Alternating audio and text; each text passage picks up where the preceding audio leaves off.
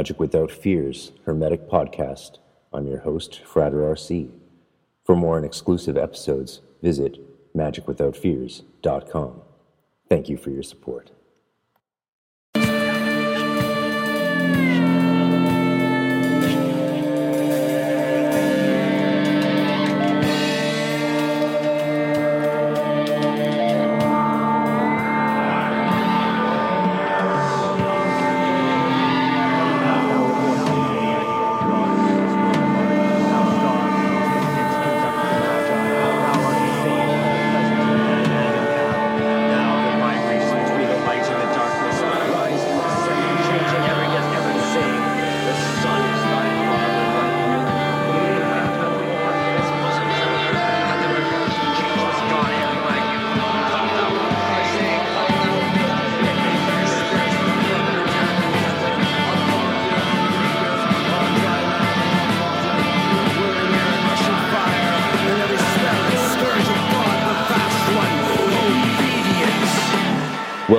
Magic Without Fears Hermetic Podcast. I'm your host, Frater RC. For more and exclusive episodes, visit magicwithoutfears.com. Thank you for your support. To suffer is to work. A great sorrow suffered is a progress accomplished. Those who suffer much live more than those who do not suffer. It is Axiom 17 from the legendary Alphonse Louis Constant, or Eliphas Levi, who allegedly had very little experience with practical magic, in fact, maybe none at all. And when you read his books, that comes through often very saliently. The practical part of his Key to the Mysteries has very little to offer in the way of advice on practical magic. He does, of course, theorize as much as anyone, and even more than most. There's a lot of insights in his theories, I've always found. I've been reading him ardently since I was around 13, 14.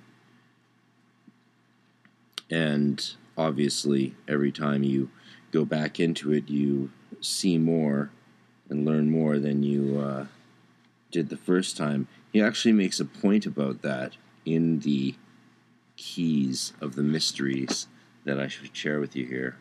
Well, what he essentially says is anything that we really know, we have to learn and forget multiple times. And he moves on to think, say that, that we've lost everything we ever knew in human society and have had to relearn it.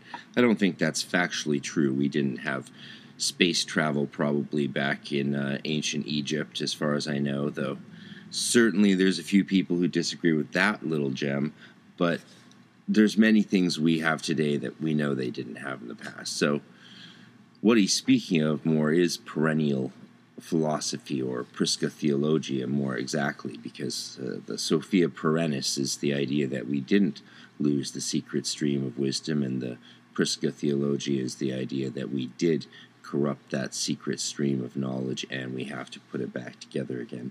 Which Whichever, whichever uh, you subscribe to, I think you'll you'll be okay. Take whichever path through the wood; they all lead up the mountain eventually. So, though he may not have ever practiced any magic himself, uh, he says some interesting things. Among these are the lofty sciences of the Kabbalah and of magic promise man an exceptional, real, effective, efficient power, and one should regard them as false and vain if they do not give it. Judge the teachers by their works, said the Supreme Master. Of course, he means Jesus there. This rule of judgment is infallible. If you wish me to believe in what you know, show me what you do. And that's a very good point. You know, if uh, people say they can do something, let them show it. Or if they are something, let them show it. God, in order to exalt man to moral emancipation, hides himself from him and abandons to him, after a fashion, the government of the world.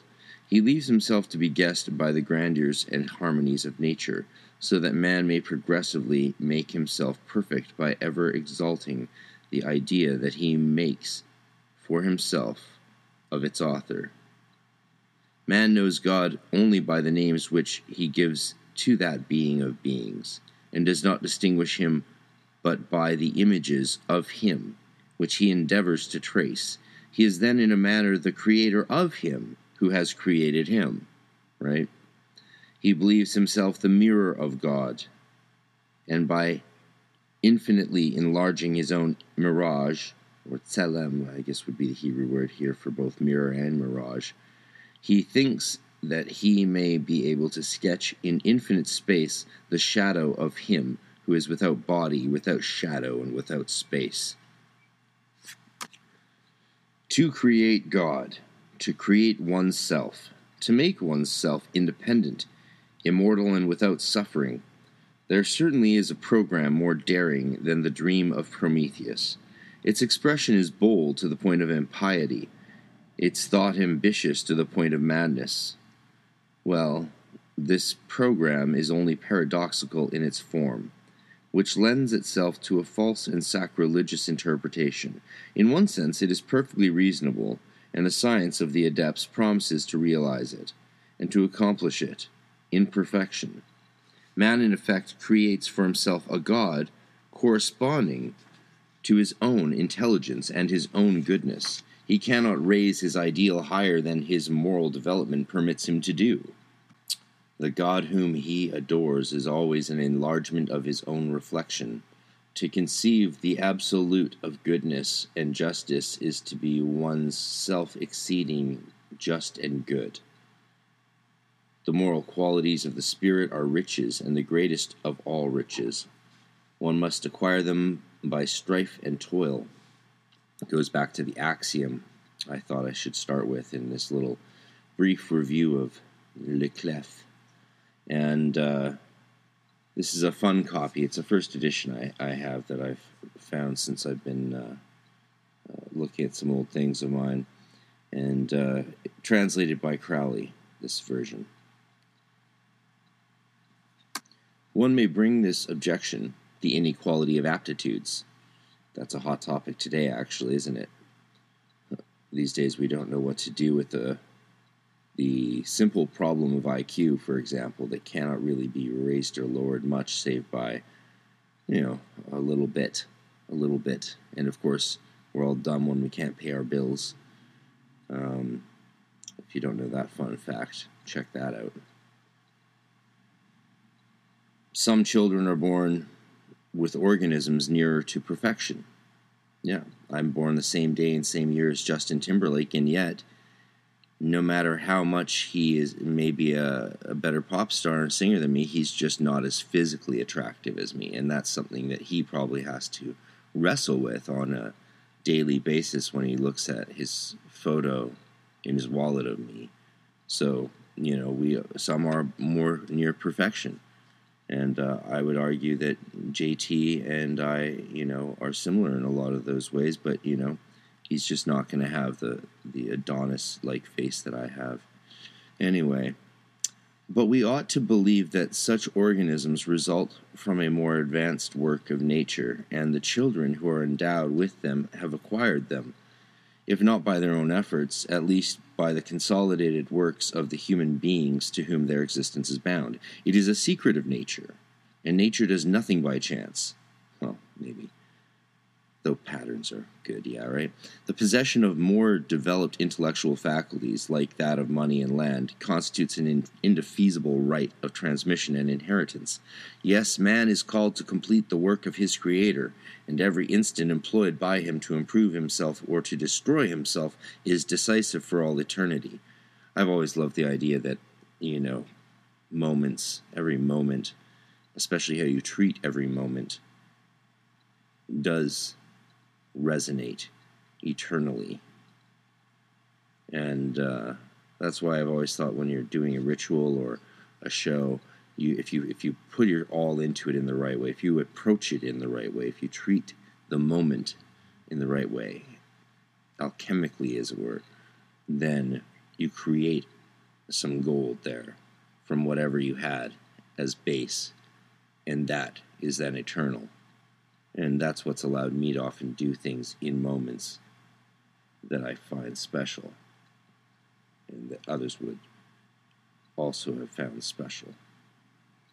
The idea that we can, as Levi says, complete the work of our Creator, which in a sense is also completing the Creator ourselves, is an idea we that really came back actually in the early 20th century with the process theology and Paul Tillich, if you're familiar with that massive movement in thought and uh, that led straight into ecological and came out of Teilhard de Chardin's uh, noosphere and uh, you know future and destiny of man. If you if you have looked more into that great Jesuit thinker who was quite heretical to his own church, as all great people seem to be. It's almost like uh, you have to the greatest love what is orthodox. I love what is orthodox. I love the idea of orthodoxy. But you have to almost love it so much that you're willing to push its limits and go beyond them where you have to, to the heterodox and the heretical. I really do love the line, and every instant employed by us, essentially.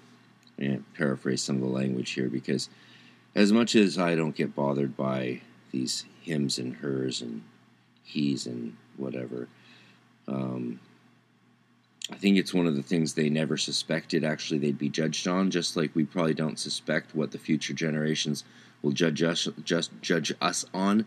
Uh, you know, like I don't think anyone they ever thought back then that they would be judged on the masculine language or sexist language. As it's fair to it is fair to call it that, and I'm not doing what some of you think I'm doing by using that term. Actually, when I went into grad school 20 years ago, they they said you know no sexist language use, which meant no gendered language. But I had been trained better academically even before I went into grad school, and I was quite familiar with the fact that if you're using he or her, if you need these personal pronouns in academic writing, you've already dropped down to a lower level of academic writing. You shouldn't need to ever use those sort of things in the highest quality and uh, the very highest quality of academic writing, unless you're, of course, you know, creating an aporia in the text and you want to violate that rule, shock the person out, like in like using a caesura in, in poetry and a dead stop mid line in, in the rhythm, then it can be quite effective. But I'll change language where I want because who cares? But I love that he says and every instance employed by us to improve ourselves or to destroy ourselves is decisive for all eternity. If you think about that, like what is really meant by decisive for all eternity? Is it talking about in that power of now, in that eternal now? What we've done is is what we've done. Uh, the emphasis on importance of what we do, I think, is therefore very striking and something we should really think about uh, when we we we have opportunity costs. Whatever we do is something we haven't done or don't do, and when we do something, we make a statement in eternity about who we are and where we are on our journey. And when we lose something, tragically, it can't come back. That's the proper definition of tragedy according to Johann Wolfgang von Goethe he said tragedy is something that can never be regained, and, and life is precious, and therefore life is tragic because when people we love are gone, they're gone from the physical plane.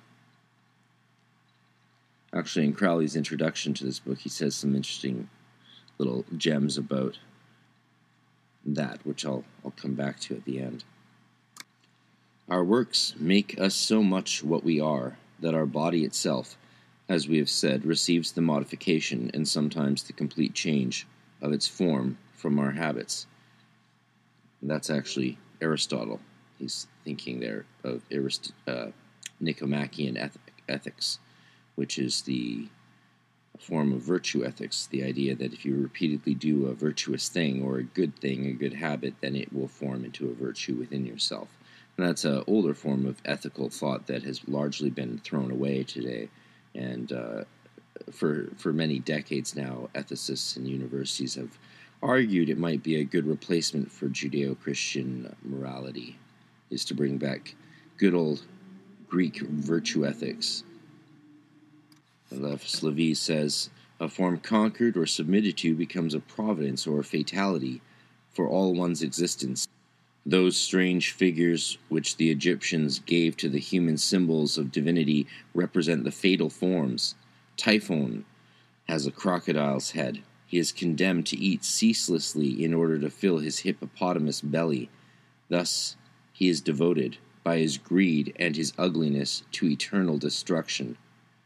Man can kill or vivify his faculties by negligence or by abuse. He can create for himself new faculties by the good use of those which he received from nature. People often say that the affections will not be commanded, that faith is not possible for all, that one does not remake one's own character. All these assertions are true only for the idle or the perverse. One can make oneself faithful, pious, loving, devoted when one wishes sincerely to be so. One can give to one's spirit the calm of justness, as to one's will of the almighty power of justice. One can reign in heaven by virtue of faith, on earth by virtue of science. The man who knows how to command himself is king of all nature. And that is really beautifully said. And this is the idea of the eternal opportunity to transform oneself entirely, and it's it's what uh, Michel Foucault called the technology of the self. A lot of people like to only focus on one tenth of what people like Foucault wrote, and then they have uh, you know lobotomized the rest of these thinkers of 20th century philosophers so that they can return to uh, older forms of philosophy that they also don't fully understand. It's really sad. I mean, philosophers shouldn't be treated this way and our intellectual traditions shouldn't be thrown out, baby and bathwater and all, in exchange for uh, older modalities that we are then abridging and politicizing and don't even understand. It's just, yeah, I won't get too much in that. I've, I've you all know what I think about the anti intellectualism of our day. We are going to state forthwith in this last book by what means the true initiates have made themselves the masters of life, how they have overcome sorrow and death, how they work upon themselves and others, and the transformation of Proteus, how they exercise the divining powers of Apollonius, how they make the gold of Raymond Lully and of Flamel, how, in order to renew their youth, they possess the secrets of Postel, the re arisen, and those alleged to have been in the keeping of Cagliostro. In short, we are going to speak the last word of magic. Which is so much ironic since he continues through the final practical secrets of magic to give next to no practical secrets or any sort of insight into how to do magic. In fact, the best example or guidance Eliphas Levi gives on practical magical exercises is to refer you to read St. Ignatius's uh, exercises, which, of course, is what Ignatius used to found his order of the Society of Jesus, also known as the Jesuits. And uh, there's a lot of wonderful things those little laddies have done throughout time, eh? Mm hmm. And some not so great things. But they do continue to this day to produce some of the, the Roman Catholic Church's greatest intellectual theologians who usually get censored. Uh, I mean, the semiotic Christology uh, by the Jesuit Roger Haight um, Jesus, symbol of God. That's the first Christological study that looks at Jesus semiotically from a Roman Catholic, and it did not get the imprimatur of the Vatican. It was not considered proper reading for a good Catholic, just like Teilhard de Chardin's writings were not. You know, the Catholics are very famous for condemning their people in their own lifetimes, even burning them at the stake and then building statues to them centuries later, saying, oops. But Levi recommends if you want to learn magic, read attentively the book entitled The Exercises of St. Ignatius and note with what magical power that man of genius operates the realization of faith. He orders his disciples to see, to touch, to smell, to taste invisible things. Now, I did do these exercises for many years myself when uh, um, Ignatius was, in fact, my baptismal name. He wishes that the senses should be exalted during prayer and the point to the point of voluntary hallucination. this is interesting, right? Because this is actually very old techniques and shamanic teachings coming back into the Catholic Church through St. Ignatius and the Jesuits. And that is something worth considering. You are meditating upon a mystery of faith. St. Ignatius wishes in the first place that you should create a place, dream of it, see it, touch it. Sounds pretty astral to me, eh? If it is hell, he gives you burning rocks to touch. He makes you swim in shadows thick as pitch. He puts liquid sulfur on your tongue. He fills your nostrils with an abominable stench. He shows you frightful tortures and makes you hear groans superhuman in their agony. He commands your will to create all that by exercises obstinately persevered in. Every one carries this out in his own fashion, but always in the way best suited to impress him. It is not the hashish intoxication which was useful to the knavery of the old man of the mountain. It is a dream without sleep, an hallucination without madness, a reasoned and willed vision, a real creation of intelligence and faith. Thenceforward, when he preaches, the Jesuit can say, What we have seen with our eyes, what we have heard with our ears, and what we our hands have handled, that do we declare unto you.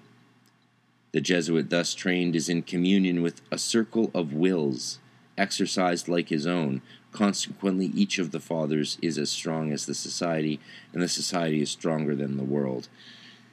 Of course, Levi has to end with some very doxological uh, praise of the church, just to you know keep himself uh, in the good books of some certain folks in his life. So, the key of the mysteries is without doubt Levi's great greatest book. Um, Crowley's right about that.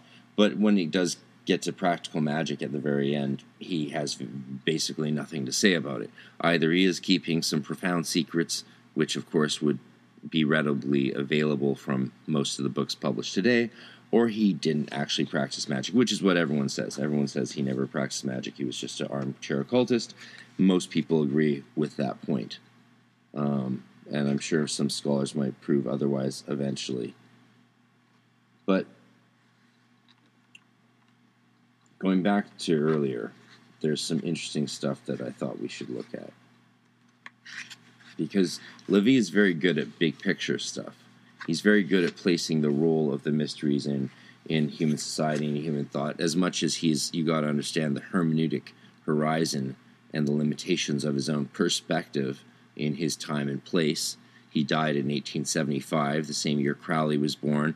Crowley, of course, famously is convinced that Crowley is the reincarnation of Eliphas Levi, just as most people with issues like to believe they're the reincarnation of someone famous, as opposed to just like, oh, hey, in a past life I was some monk and I castrate myself with a rock because I had issues with the church's teachings on sexuality. Now, if you told me that was your past life, then I'd believe you.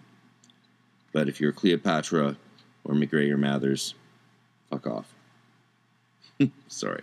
I'm joking. I mean, believe whatever you want. Like, each to their own. I don't care. And I could be wrong about past lives. Maybe we all were. Maybe we were all Cleopatra at the same time.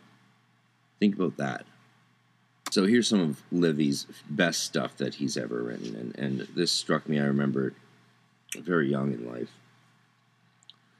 On the brink of mystery, the spirit of man is seized with giddiness Mystery is the abyss which ceaselessly attracts our unquiet curiosity by the terror of its depth. Mystery is the abyss which ceaselessly attracts our unquiet curiosity by the terror of its depth. The greatest mystery of the infinite is the existence of Him for whom alone all is without mystery. And we're talking, of course, there of God. For Levi, this would also be Jesus. For some, it would be Osiris. For some, Odin, whatever your savior thing is. For the Kabbalists, this would be Ari Arikh Anpin, the greater face, as opposed to Zeir Anpin. Comprehending the infinite, which is essentially incomprehensible, he is himself the infinite and eternally unfathomable mystery. That is to say, that he is, in all seeming, the supreme absurdity in which Tertullian believed. Tertullian was a theologian and uh, got himself into some interesting situations with some of his radical statements.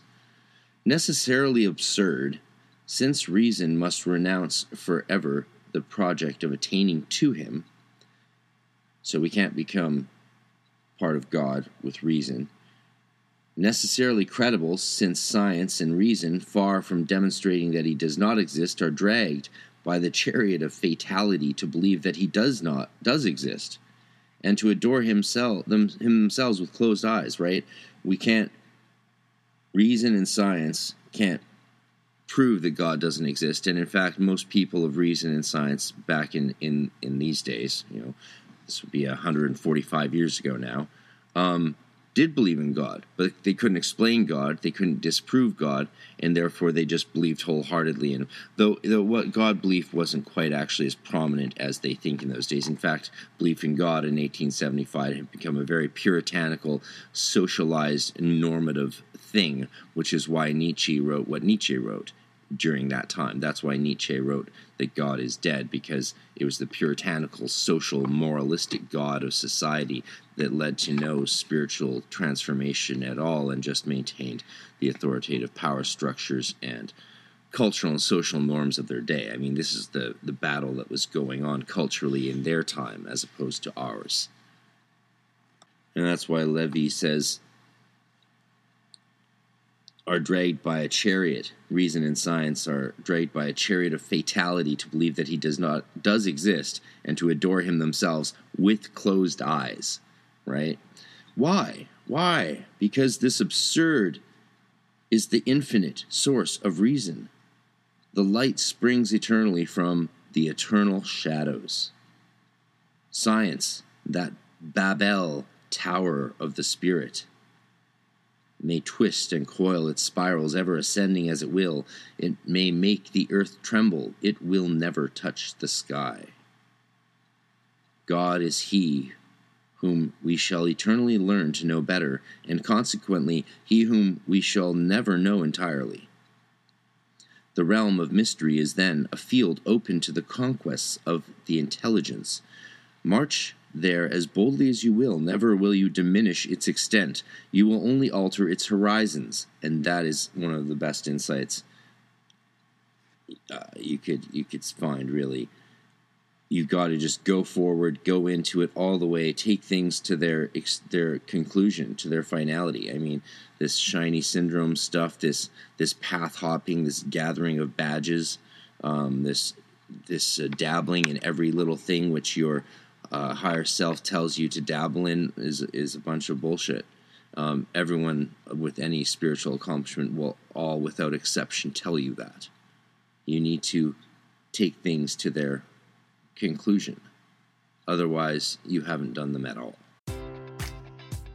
Enjoy all your favorite sports like never before at BetMGM. Sign up using code CHAMPION and receive up to $1,500 back in bonus bets if you don't win your first bet. When you register with BetMGM, you'll get instant access to a variety of parlay selection features, live betting options, and the best daily promotions in the business. And with BetMGM at your fingertips, every play and every game matters more than ever. Remember to use code CHAMPION and receive up to $1,500 back in bonus bets if you don't win your first bet. Place your money line, prop, or parlay bets with the king of sportsbooks today. BetMGM and GameSense remind you to play responsibly. See BetMGM.com for terms. 21 plus only, Virginia only. New customer offer, subject to eligibility requirements. Rewards are non withdrawable bonus bets that expire in seven days. Gambling problem? Call 1 800 Gambler. Promotion, promotional offer not available in Washington, D.C. Levi says the realm of mystery is then a field open to the conquests of intelligence, right? So we cre- we are he said earlier touching on God being a co-created experience with us. God doesn't reveal God's self. God hides God's true self so that we strive to find God's true self and in finding God's self we create our own selves and therefore God's self. Get it? Yeah. In our journey, as we push forward, we alter the horizons. That's the only thing we actually change. We change the context and the place that we are in of our perceptions, and that is the gold. To know all is an impossible dream, but woe unto him who dares not to learn all. We can't know it all, but you better try. That is what you dare to learn. And who does not know that in order to know anything, one must learn eternally?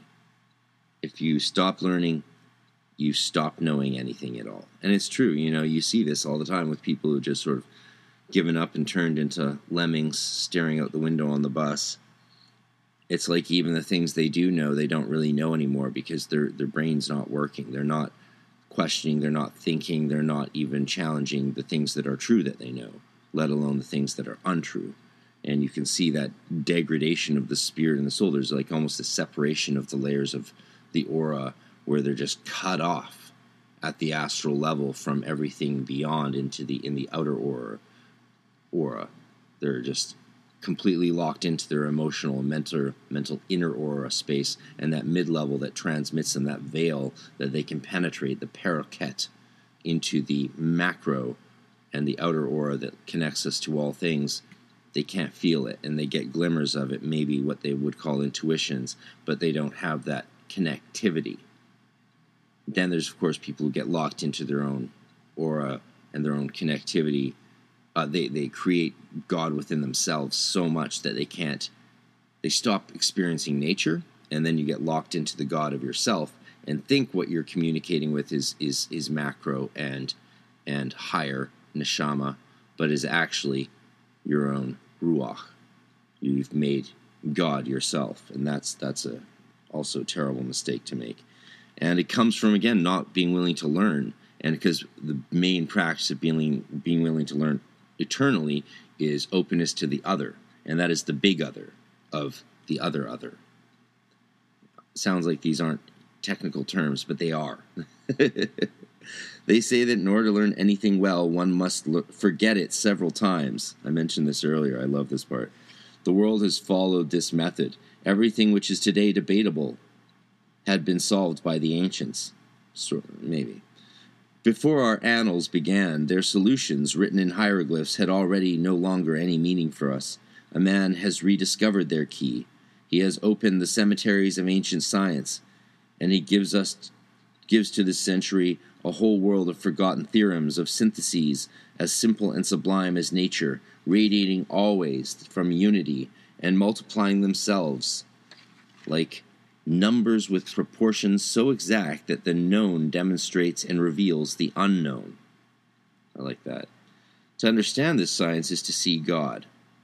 Of course, it's not true that we knew everything and forgot everything. Like, that's not overall true at all. To understand this science is to see God. The author of this book, as he finishes his work, will think that he has demonstrated it. Then, when you have seen God, the Hierophant will say to you, Turn around, and in the shadow which you throw in the presence of this son of intelligences, and by intelligences, by the way, here we're not talking about reason and science, we're talking about spirits. That's what intelligence means. Spirits are angels, even, because angels are just spirits on a, on a mission from God. There will appear to you the devil, that black phantom which you see when your gaze is not fixed upon God and when you think that your shadow fills the sky, for the vapors of the earth, the higher they go, seem to magnify it more and more. I love that. Beautiful language, and well translated by Monsieur Crowley. Crowley. For the vapors of the earth, the higher they go, seem to magnify it more and more. The Hierophant will say to you, Turn around in the shadow which you throw in the presence of this son of intelligences. There will appear to you the devil, that black phantom which you see when your gaze is not fixed upon God, and when you think that your shadow fills the sky. It's beautiful. To harmonize in the category of religion, science with revelation, and reason with faith, to demonstrate in philosophy the absolute principles which reconcile all the antinomies And finally, to reveal the universal equilibrium of natural forces is the triple object of this work, which will consequently be divided into three parts. We shall exhibit true religion with such characters that no one, believer or unbeliever, can fail to recognize it. Right, so he's talking about breaking down the important parts of religion so that it doesn't. You don't have to be religious for these things to matter, and that's one of the, the interesting roles occultists have often played throughout time is to say, look, okay, you got a problem with the word religion, you have a problem with the fact that humans have created institutions to transmit knowledge since shamanic times when we were all eating rocks. Fine, you got a problem with that? Let's break it down. We shall establish in philosophy the immutable characters of that truth, which is in science reality, in judgment reason, and in ethics justice. So, truth in science is only true if it plays out true in reality. In judgment, we have to be able to reason through things. So, if you hear someone making a judgment you can't reason through, it's not part of truth. And in ethics, we need justice. This is one of the things we like to overlook, eh? Finally, we shall acquaint you with the laws of nature, whose equilibrium is stability. And we shall show how vain are the fantasies of our imagination before the fertile realities of movement and of life. We shall also invite the great poets of the future to create once more the divine comedy, no longer according to the dreams of man, but according to the mathematics of God. Mysteries of other worlds, hidden forces, strange revelations, mysterious illnesses, exceptional faculties, spirits, apparitions, magical paradoxes, hermetic arcana. We shall say all, and we shall explain all. Who has given us this power? We do not fear to reveal it to our readers. There exists an occult and sacred alphabet which the Hebrews attribute to Enoch, the Egyptians to Thoth, or to Hermes Trismegistus, the Greeks to Cadmus and to Palamedes. This alphabet was known to the followers of Pythagoras and is composed of absolute ideas attached to signs and numbers. By its combinations, it realizes the mathematics of thought. Solomon represented this alphabet by the 72 names.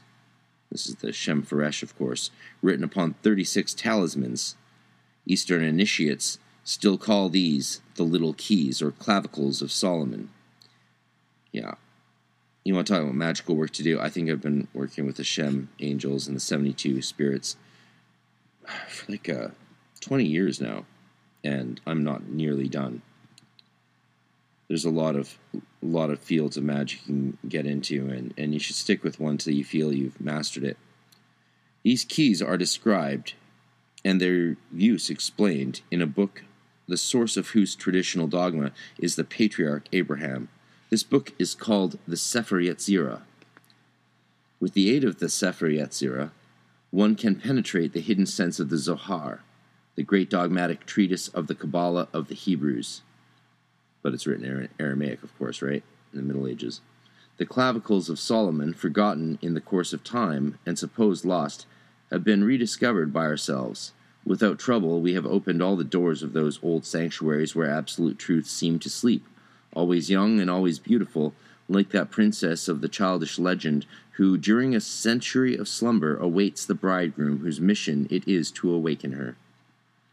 Uh, some beautiful chemical wedding symbolism from the Chemische Heirat von Christian Rosenkreuz, oder? Yeah. After our book, there will be still mysteries, but higher and farther in the infinite depths. This publication is a light or a folly, a mystification or a monument. Reflect, read, judge. Eliphas Levi. And it's it's really amazing what Crowley says about this book, um, and I like I like Crowley's words in this case, and so we're going to look at them what Crowley says is that this volume represents the high watermark of the thought of Eliphas Levi He is no longer talking of things as if their sense was fixed and universal, which he definitely did in his early work. He is beginning to see something of the contradiction inherent in the nature of things, or at any rate, he constantly illustrates the fact that the planes are to be kept separate for practical purposes, although, in the final analysis, this turns out to be one. Yes, the four worlds are separate but one. The four trees are separate but one. They're in one tree, they're in each sephira, all that jazz.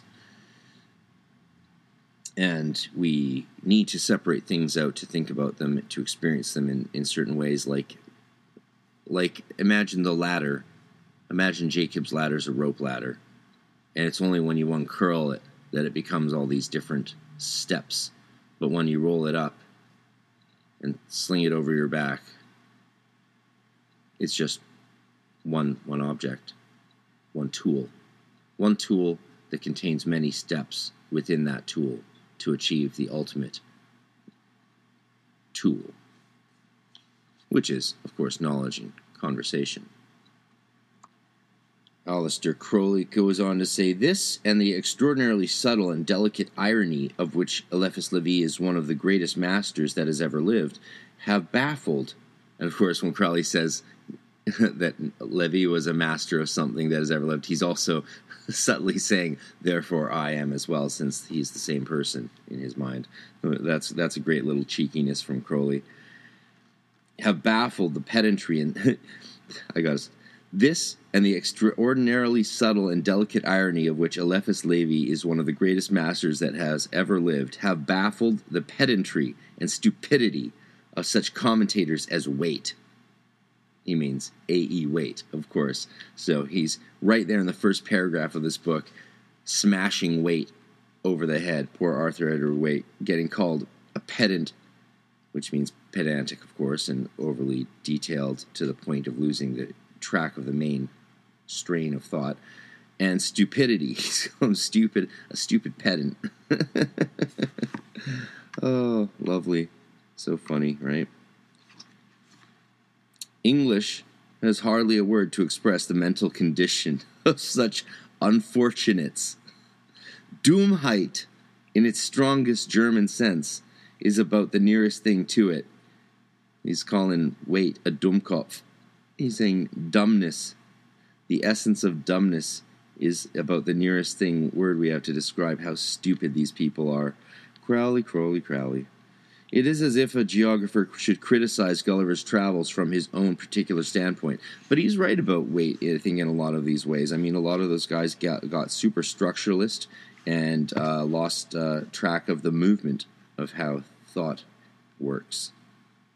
When Levi says that all that he asserts as an initiate is subordinate to his humble submissiveness as a Christian, and then not only remarks that the Bible and the Koran are different translations of the same book, but treats the incarnation as an allegory, it is evident that a good deal of submission will be required. Crowley says when Levi agrees with St. Augustine that a thing is not just because God wills it, but God wills it because it is just, he sees perfectly well that he is reducing God to a poetic image reflected from his own moral ideal of justice, and no amount of alleged orthodoxy can weigh against this statement. So, what he's saying is, uh, Levi's gained a nuanced sense of theology here, and, and, and Christology especially, because he's saying God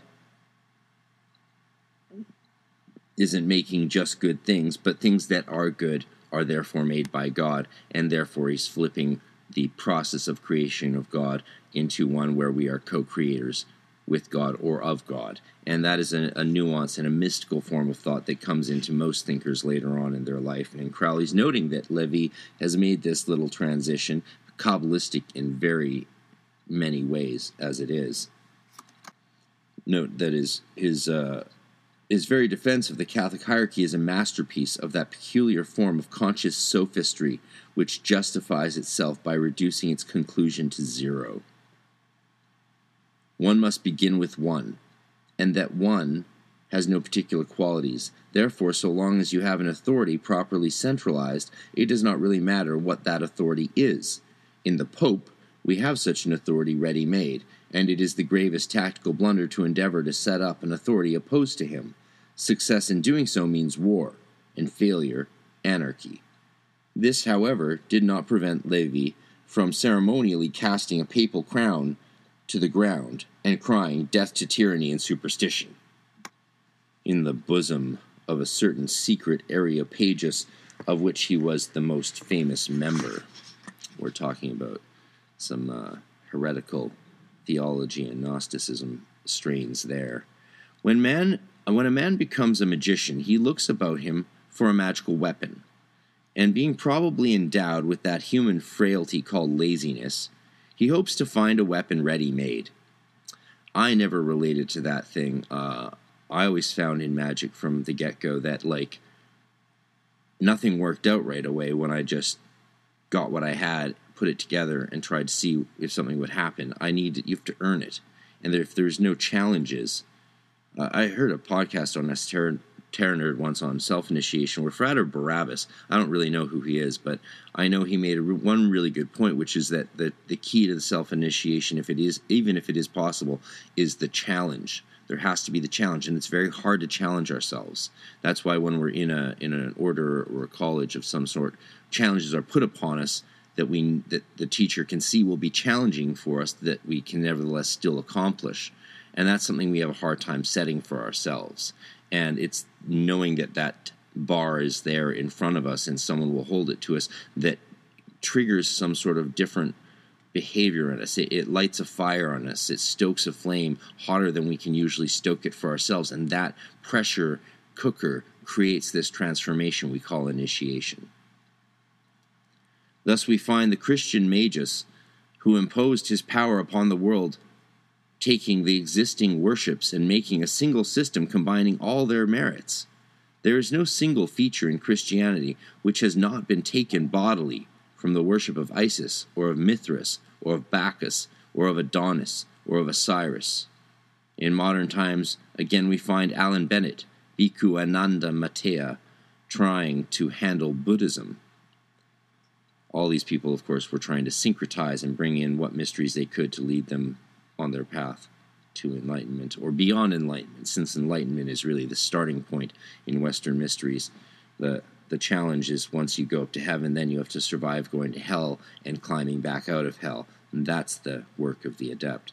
Others, again, have attempted to use Freemasonry. There have been even exceptionally foolish magicians who have tried to use a sword long since rusted. It's probably referring to a few, many things in that little gem of a sentence. Wagner illustrates this point very clearly in Siegfried. The great sword Nothung has been broken, and it is the only weapon that can destroy the gods. The dwarf Mime tries uselessly to mend it. When Siegfried comes, he makes no such error. He melts its fragments and forges a new sword. In spite of this intense labor, which this costs, it is the best plan to adopt. There you can see Crowley talking very much about he see, saw himself in his own magical tradition as melting down all the previous ones, including the Golden Dawn, and and burnishing them into the Book of the Law and the OTO and the AA and all of his magical works.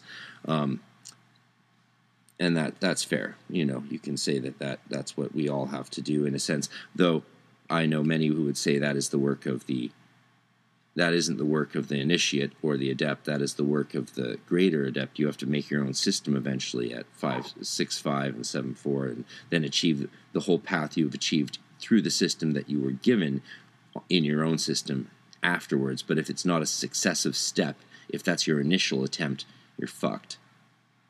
Crowley says Levi completely failed to capture Catholicism, and his hope of using imperialism, his endeavor to persuade the emperor that he was the chosen instrument of the Almighty, this is Napoleon, of course, a belief which would have enabled him to play Maximus to little Napoleon's Julian, was shattered once and for all at Sedan.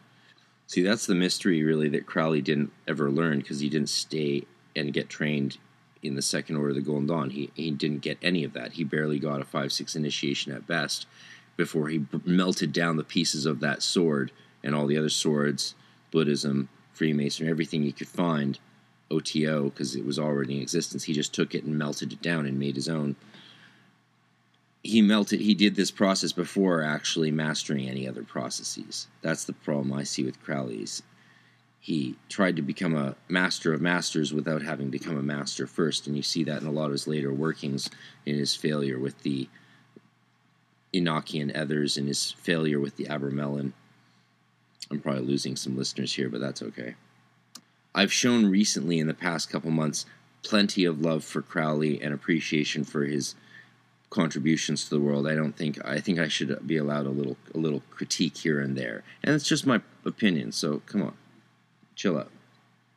Crowley's great accomplishment is that he created something that has lasted far, far beyond him. And if it wasn't for his addition of the letter K to the word magic, which I hate, we might not know about it. It might have died out in a major way or just gone so far underground that it was only alive in Waldorf schools and Freemasonry and the archives of different libraries and not become the revolution it has today as we await for the end times and the aliens to eat us all in the fifth dimension to merge the timelines and whatever else is going to happen. I don't know. Canada's locked down so hardcore I can't even find an apartment. So we're going to just go with the flow from here and see what happens. Deal? Deal. It is necessary for the reader to gain this clear conception of Levi's inmost mind if he is to reconcile the contradictions which leave Waite petulant and bewildered. I sort of love how much he takes shots at Waite. Like, why not? A Waite came on too strong. Christian stuff just don't belong. That's a shout out to Edward there and the Order of the Golden Dawn band. It is the sad privilege of the higher order of mind to be able to see both sides of every question and to appreciate the fact that both are equally tenable. Such contradictions can, of course, only be reconciled on a higher plane, and this method of harmonizing contradictions is, therefore, the best key to the higher planes. Harmonizing contradictions. We've said so much about these mysteries beyond the abyss before, we don't need to say more about them now. And they, they really are best learned in context of the practical techniques once you cross the veil of Paroketh, but we're not there. We're, we're going to chill out in Assiah, in Malkut, for a long time. So chill. I've said that too much, haven't I? I know. It's freezing cold up here. I can't, I can't, I can't, I keep thinking of being chill and cold and it doesn't stop. At the end, Crowley says it seems unnecessary to add anything to these few remarks. This is the only difficulty in the whole book, though in one or two passages Levi's extraordinarily keen sense of humor leads him to indulge in a little harmless bombast. Who doesn't love that? We may instead instance his remarks on the grimoire of Honorius. We'll get there some other time. We have said that this is the masterpiece of Levi he reaches an exaltation of both thought and language which is equal to that of any other writer known to us. And that is high praise. And uh, it's a good book to dip into over the years. I, I, I, always recommend Levi as a good place to consult and uh, get insights on things that you're studying, but not, not make it the focus of many of your studies since he never really did show any signs of practice, just uh, a beautiful mind for theorizing. Uh, I don't know what else to say, folks, but I'm going to do what I can, when I can, while I can, wherever I'm at. Konx Om Pax, and extension. Hermetic Science Enterprises is a publishing company based in Scotland, UK, that specializes in Western esoteric printed literature as well as educational videos. With various imprints under its belt, its roster consists of grimoire tradition literature, alchemical works, Golden Dawn tradition books, and the several texts and videos originally belonging to the philosophers of nature. Besides its downloadable videos and standard hardcover edition books, Hermetic Science Enterprises also produces beautiful and precious limited fine edition books that are true pieces of art. For more information to order any of its products, please visit www.hermeticscienceenterprises.co.uk. That's hermeticscienceenterprises.co.uk. And as a lot of you know, I've uh, talked with the publisher Lenny on the podcast before, including a six hour epic uh, extended version on the Patreon, and uh, seen the fine edition of his new grimoire of Scot's Discovery of Witchcraft, which is only available for purchase up to 50 limited copies uh, till the end of May, I believe. So check it out now hermeticscienceenterprises.co.uk.